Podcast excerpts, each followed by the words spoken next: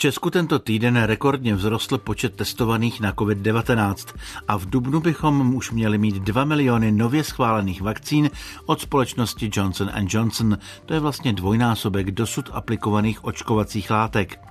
Česko experimentálně také zkouší Ivermectin, který se osvědčil u některých pacientů s COVID-19 i na Slovensku. Hlavní ale teď je testování a následné očkování. O tom tedy v týdenním souhrnu vědy v následující půlhodince tady na Plusu Českého rozhlasu. Kromě péče o pacienty zaměstnává lékaře a zdravotnický personál, ovšem také administrativa. Skupina českých lékařů a vývojářů se proto snaží předat co nejvíce této práce strojům. Jejich systém nově umí automaticky přihlašovat zájemce o očkování na COVID. Skupina vědců z Evropy, Spojených států a Austrálie volá po nezávislém vyšetřování toho, kde přesně se v Číně vzal nový typ koronaviru. Dozvíte se více v rozhovoru s naším vědeckým redaktorem. Ovšem i o tom, že pandemie paradoxně zvyšuje počty nemocných pohlavními chorobami. No a ještě jedno téma na nadcházející sezónu. Běžný houbař rozezná možná pár desítek hub, vědecky popsaných jsou ovšem desítky tisíc. Vědci z Mikrobiologického ústavu Akademie věd České republiky odhadují, že se na Zemi vyskytuje více než 6 milionů druhů hub. Tak i o tom bude náš magazín. Zůstaňte s námi a mějte dobrý poslech. Zvede Hlavský. Magazín Leonardo.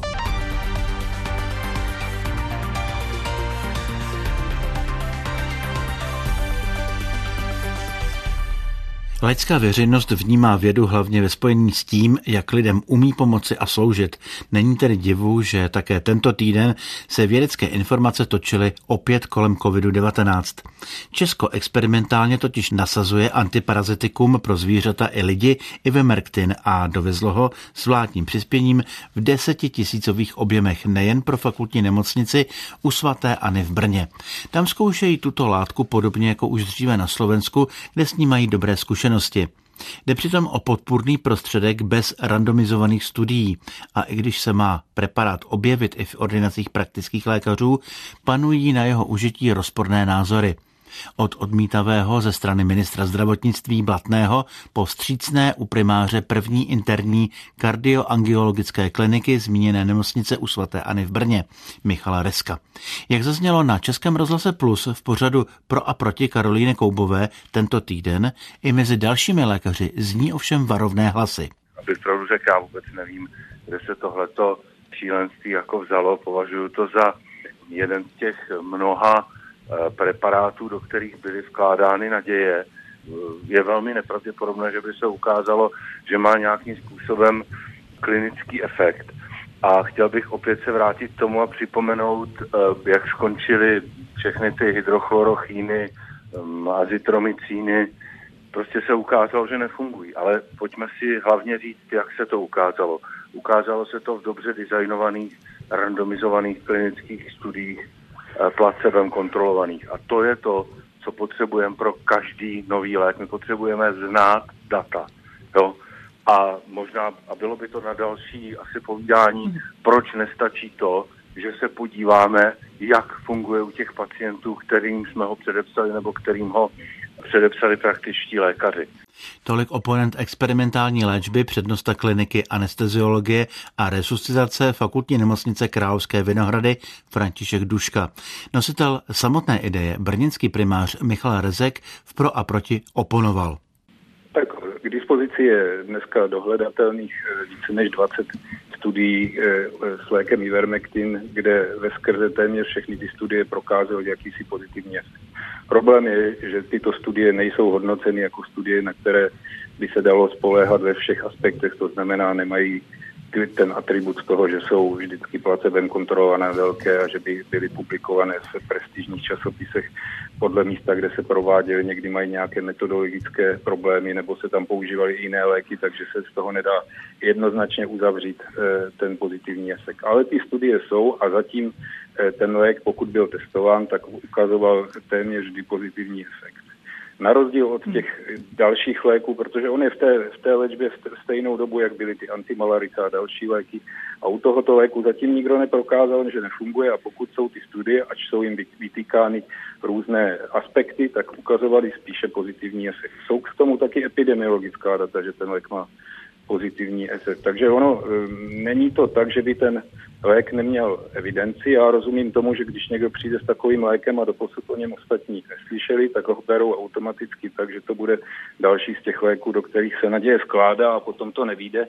A um, akceptuji to, že se to může nakonec i stát, že, že přijde randomizovaná veliká studie, která ukáže, že třeba ty původně očekávané pozitivní efekty, které byly referované v těch menších studiích, se takto neprojeví. Ale jak dopadne taková studie, nevíme, dokud není. A v podcastovém pořadu Vinohradská 12 se Lenka Kabrhelová ptala na Ivermectin dlouholetého popularizátora medicíny Petra Koupského z deníku N. Ten si sám položil otázku, kdo může říct, že by po Ivermectinu nesáhl, kdyby mu bylo zle a pokračoval. U takovýchhle léků se dost běžně sledují jejich další účinky. Petr Koupský, redaktor deníku N pro vědu a technologie. Díky tomu se o Ivermectinu ví už řadu let, že funguje na některé viry, že potlačuje jejich aktivitu, i když se vůbec neví proč. Rýsuje se na obzoru možnost vývoje i nového léku, tak jako v rekordním čase vznikla vakcína? Vyvinout lék na virové onemocnění je úloha podstatně složitější, než vyvinout vakcínu. Z toho taky plyne, že to může trvat déle a dokonce se to nemusí podařit nikdy. Na mnoho virových onemocnění vůbec žádné léky nemáme, dá se proti nim bránit jenom očkováním a ničím jiným. A právě očkování je nakonec na vzestupu i v Česku. Zatímco Izrael hlásí promoření 80% příslušnic a příslušníků armády jako první na světě, Česko hlásí alespoň rekordně rostoucí počet testování a zvyšuje se i počet pro očkování očkovaných. Evropská léková agentura navíc schválila další vakcínu proti covidu, tentokrát od společnosti Johnson Johnson, které se očkují jen jednou dávkou. V dubnu jich do České republiky má přijít 2 miliony kusů. Rozšířil se tak počet očkovacích látek v Evropské unii na čtyři, vedle těch od firm Pfizer BioNTech, AstraZeneca a Moderna. V rámci Evropské unie jsou ruské a čínské vakcíny zatím jen mimořádně povolené v Maďarsku. Mezinárodní tým odborníků ze Světové zdravotnické organizace VHO dokončuje zprávu o hledání původu koronaviru SARS-CoV-2 v Číně. Zveřejnit ji plánuje do týdne. Malá skupina vědců je kritizuje v otevřeném dopise. Volají po nezávislém prověření všech hypotéz, včetně možného úniku koronaviru z laboratoře. Mezinárodní tým expertů VHO strávil v Číně několik týdnů na přelomu ledna a února. Podrobnosti zná Štěpán Sedláček z naší vědecké redakce. K čemu Štěpáne dospěli? Oni přišli s několika hypotézami, tam uvedli, že se virus tedy pravděpodobně přenesl v Číně na člověka z netopíru, ale není zatím jasné, kdy a kde přesně k tomu došlo. Mohlo se to stát i přenosem přes další zvíře. Z rozboru dat o prvních případech ve Wuhanu výzkumníci dospěli k tomu, že se eh, nemoc mezi lidmi začala šířit asi koncem listopadu 2019, ale zdaleka ne všichni první nakažení mají vazby na tu známou wuhanskou tržnici Huanan, kde se prodávaly zvířata, takže přesná cesta viru i jeho původní výskyt je eh, stále stále záhadou. Tam se ovšem tedy v závěrečné zprávě stanoví, co by se mělo dál zkoumat i další poznatky. Věci na základě genetických informací už dříve dospěly k tomu, že virus má přirozený původ. My se ale měla prověřit i možnost, že koronavirus unikl z laboratoře, tedy kam se posunulo toto podezření. Jak oni označili tuto možnost nebo hypotézu za nejméně pravděpodobnou, ale stále tedy je spolu s dalšími na stole. Tolik tomu řekl šéf mise a dánský odborník na bezpečnost potravin z VHO Peter Ben Embarek na tiskové konferenci po návratu z Wuhanu. Uh, Na základě dostupných dat i diskusí s našimi protějšky a kolegy z různých laboratoří ve Wuhanu, které jsme navštívili, a vzhledem k množství důkazů, s nimiž jsme byli seznámeni, i důkazů od jinut, náš mezinárodní tým Číny a Světové zdravotnické organizace nepřikládá hypotéze o laboratorní nehodě vysokou prioritu. Rozhodli jsme se dát přednost studiu pravděpodobnějších scénářů, jako je potenciální zvířecí přenašeč, původ viru mezi netopíry, virus na mražených produktech, jídlo z divokých nebo chovaných zvířat z tržnice Huanan a další. Laboratorní nehodu jsme vyhodnotili jako extrémně nepravděpodobnou. Také jsme se dohodli, že se ke všem hypotézám s odstupem času budeme vracet s ohledem na nové poznatky z našich studií a důkazy, které se mohou objevit v příštích týdnech a měsících. In the coming weeks and months.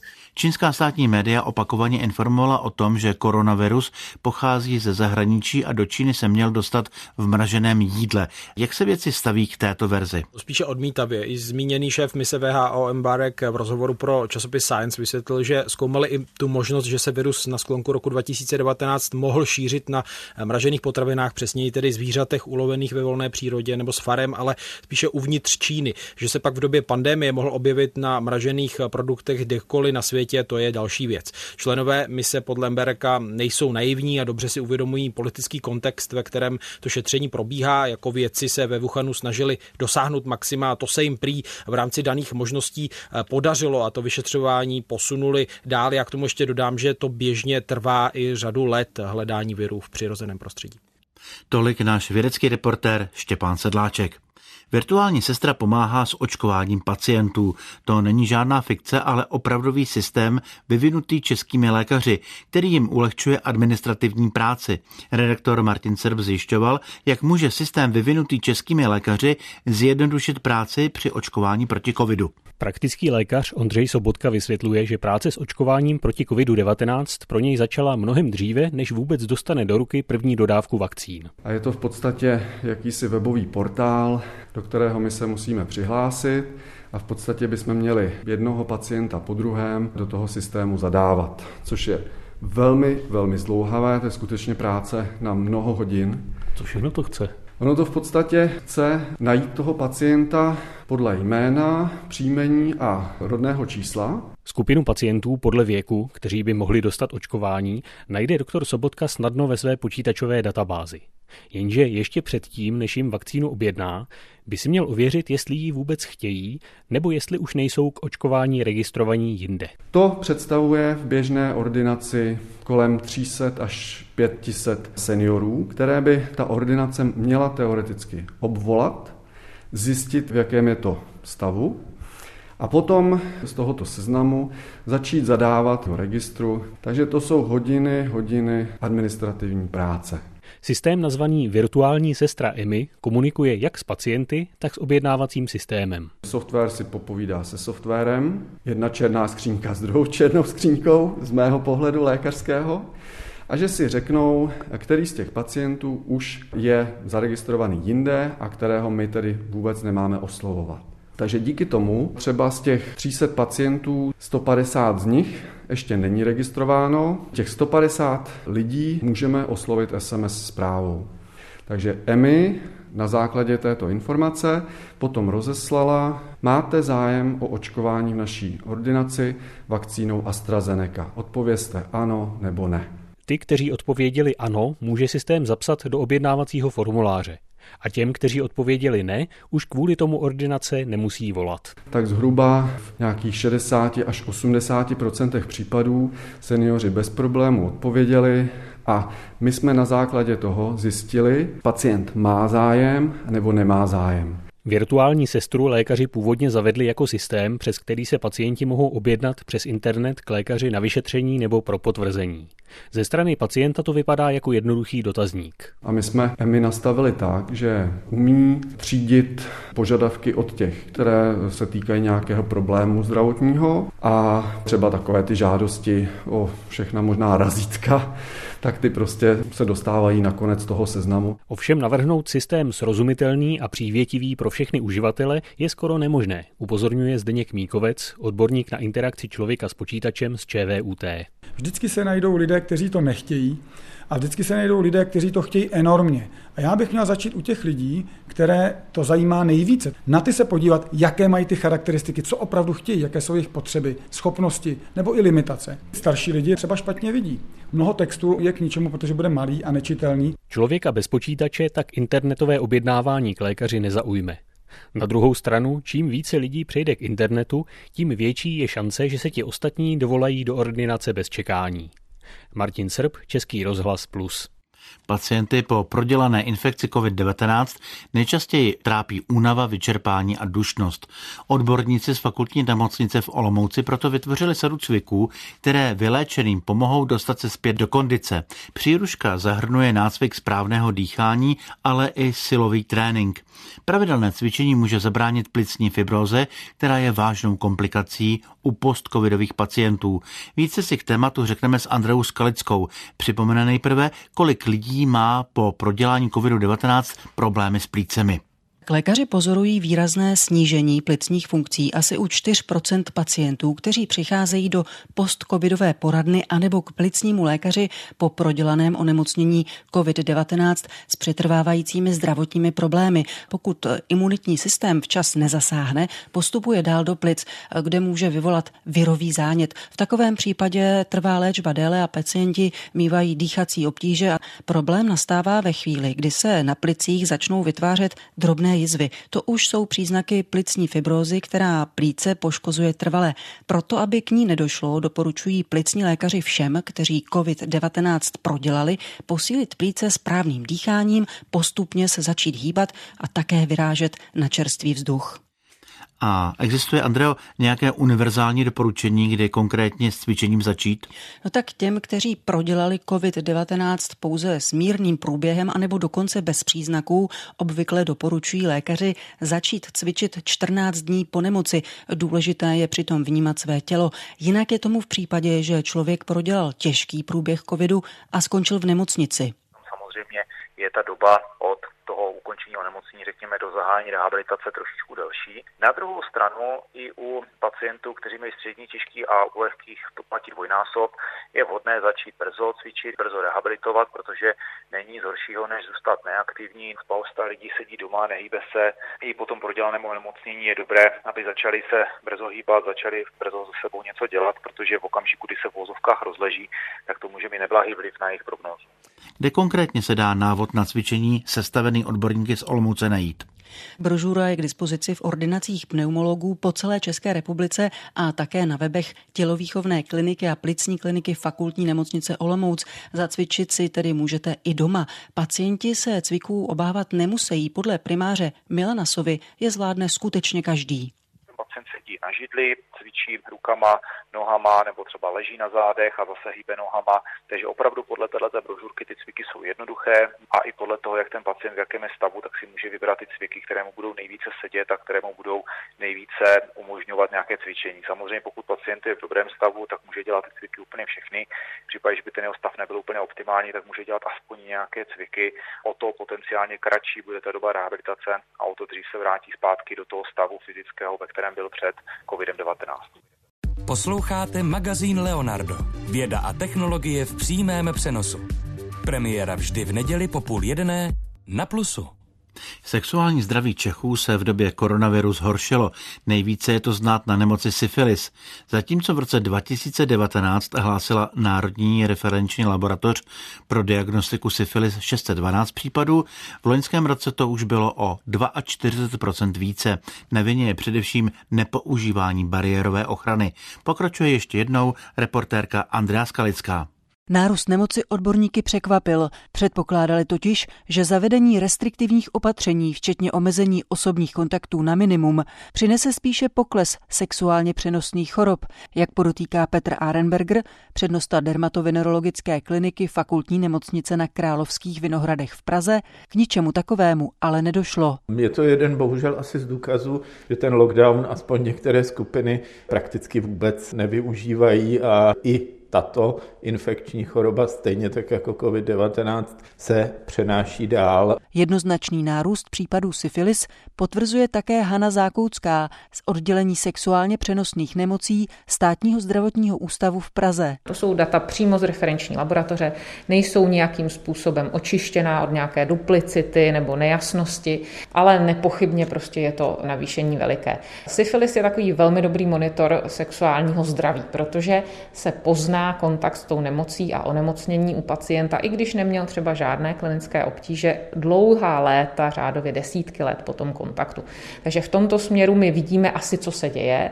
Navíc jsme schopni odlišit velmi dobře čerstvá onemocnění získaná za posledního půl roku a ta onemocnění, která trvají dlouho, která pacient prostě získal někdy v průběhu posledních desítek let a teď se na ně náhodně přišlo. A je zcela evidentní, že vyrostly počty zejména těch čerstvých onemocnění, to znamená půl roku až rok stará onemocnění.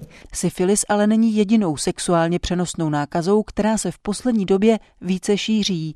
Nárůst zaznamenávají lékaři také u kapavky. Bagatelizovat se to nedá, protože právě zanedbání včasné léčby může vést ke zbytečným dlouhodobým následkům omezení plodnosti, a to jak u mužů, tak u žen. Když loni v květnu vyslovil prezident Britské asociace pro sexuální zdraví John McSorley myšlenku, že jedním z mála pozitivních přínosů lockdownu bude příležitost vypořádat se s šířením pohlavních nemocí, netušil, že se mílí. Se stejným předpokladem přicházely tehdy i další autority, připomíná lékařka Hana Zákoucká. Uvažovali o tom, že by to byla skvělá příležitost pro to přerušit řetězec šíření těch sexuálně přenosných infekcí, pokud by pacienti udržovali tu sociální distanc a zároveň si došli na vyšetření, zejména pokud vědí o tom, že jejich sexuální život byl bohatší, případná infekce by se diagnostikovala, následně léčila a tím by se vlastně řetězec toho šíření přerušil. A protože je samozřejmě pro ně důležitější to dobrodružství, ten zážitek, tak příliš nemyslí na bariérovou ochranu a to je základní problém.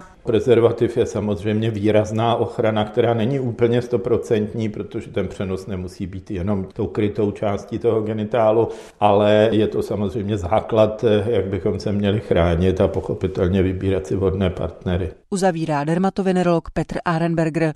A na závěr jedno téma mimo pandemii. Přestože počet popsaných druhů hub se pohybuje v řádu desítek tisíc, odborníci už dnes vědí, že jich je mnohem víc. Jenom je ještě neznáme. Vědci z Mikrobiologického ústavu Akademie věd odhadují, že se na Zemi vyskytuje více než 6 milionů druhů hub. Svůj odhad opírají o údaje z globální databáze, kterou spustili loni v létě. Jaké další vědecké otázky pomůže unikátní databáze zodpovědět, to zjišťoval kolega Filip Rambousek. Když se podíváme na tu databázi, to znamená na stránku česky bychom to vyslovili jako globalfungi.com, tak vidíme takovou velkou mapu světa a na ní spoustu červených teček, které předpokládám znázorňují ta místa, kde ten daný vzorek, který je popsaný v té databázi, se nachází. Ano, přesně tak. Za každým červeným bodem na mapě v rámci naší databáze se skrývá jeden vzorek. Vysvětluje doktor Petr Kohout z Mikrobiologického ústavu Akademie věd. Jeden vzorek si můžete představit jako vzorek půdy, list rostliny, kořen rostliny a podobně, ve kterém bylo pomocí moderních sekvenačních metod detekováno nebo určeno složení houbových komunit. To znamená, že každý vzorek představuje seznam, relativně dlouhý seznam druhů hub, které se na daném místě vyskytují. Databáze ale také umožňuje dohledat informace o jednotlivých druzích hub. Například si můžete do vyhledávání druhů zadat druh Boletus edulis, neboli hřib smrkový, a zobrazit si na mapě, kde vlastně ve kterých těch vzorcích, které v naší databázi jsou, se vyskytuje. Můžete tady vidět, že hřib smrkový se typicky vyskytuje v prostředí s relativně nízkým pH, v mírném klimatu s průměrným množstvím srážek. Právě kombinace údajů o výskytu jednotlivých druhů s informacemi o klimatických podmínkách a dalších charakteristikách daného prostředí představuje hlavní přidanou hodnotu této databáze. Petr Kohout díky tomu může studovat vliv globálních změn na rozmístění jednotlivých druhů hub a následně se ptát, jak tyto změny ovlivní fungování ekosystému. Tento jedinečný soubor dat také vědcům umožnil odhadnout, jaký je pravděpodobně celkový počet druhů hub na planetě Zemi, a to včetně těch, které zatím neznáme. Jak je to možné, na to jsem se zeptal mikrobiologa Petra Baldriana. Vědci si všimli, že ty druhy eh, tím, jak se vlastně vzájemně kříží, tak sdílí určitou podobnost genetické informace. To znamená, že když si definujeme nějakou vzájemnou nepodobnost těch sekvencí, tak eh, dvě nepodobné sekvence pravděpodobně budou patřit různým druhům, pokud budou od sebe vzdálenější než nějaká ta minimální míra. To nám dává možnost počítat vlastně i ty druhy, které jsme nikdy neviděli a které ještě mykologové nepopsali. Vysvětluje doktor Petr Baldrian, vedoucí laboratoře environmentální mikrobiologie na Mikrobiologickém ústavu Akademie věd. Ze 400 milionů záznamů obsažených v databázi se Baldrianovi a jeho kolegům podařilo identifikovat asi milion unikátních druhů. A jak vědci od jednoho milionu de facto potvrzených druhů dospěli k více než 6 milionům? To se dělá podobně, jako když se odhaduje početnost ptáků na nějakém území, s tím, že chytíte, eh, okroužkujete a znova je chytáte a díváte se, kolik z těch, který chytíte, mají, znovu, eh, eh, mají noze ten kroužek. A my podobně si v podstatě přidáváme další a další vzorky a počítáme, jak rychle nám přibývají nové druhy. A v podstatě tady ta extrapolace by nám měla dojít k nějaké limitě, která říká to, na jakým počtu se ten odhadovaný počet druhů zastaví a nám vyšlo, že to zastaví zhruba u 6,3 desetin milionů druhů. Popisuje Baldrian, jak se svými kolegy dospěli k tomuto relativně vysokému číslu. Dosavadní odhady se totiž pohybovaly spíš mezi dvěma a čtyřmi miliony. To, že je druhová pestrost hub pravděpodobně ještě větší, než se předpokládalo, je v zásadě dobrá zpráva. Zvyšuje se tím totiž šance na jejich další využití, ať už v medicíně, zemědělství nebo v jiných oblastech. Jisté je, že nová globální databáze z dílny Mikrobiologického ústavu už přinesla řadu zajímavých zjištění a vzbudila i mezinárodní ohlas. Díky vlastně vytvoření vytvořením tohoto velkého datasetu, tak eh, s námi už navázali spolupráci kolegové z Ameriky, ze Švýcarska, z Austrálie, kteří právě měli zájem o využití tohoto obrovského datasetu ke svým vědeckým otázkám. Pochvaluje si Petr Kohout, který zároveň doufá, že se databáze bude rozvíjet i v budoucnu. Filip Rambousek, Český rozhlas Plus. Takový byl týden ve vědě očima reportérů tvůrčí skupiny Publicistika. Náš pořad najdete na webu Českého rozhlasu Plus, aplikaci Můj rozhlas i na podcastových platformách. Hezký poslech dalších pořadů přeje od mikrofonu David Šťáhlovský a zůstaňte nám věrní.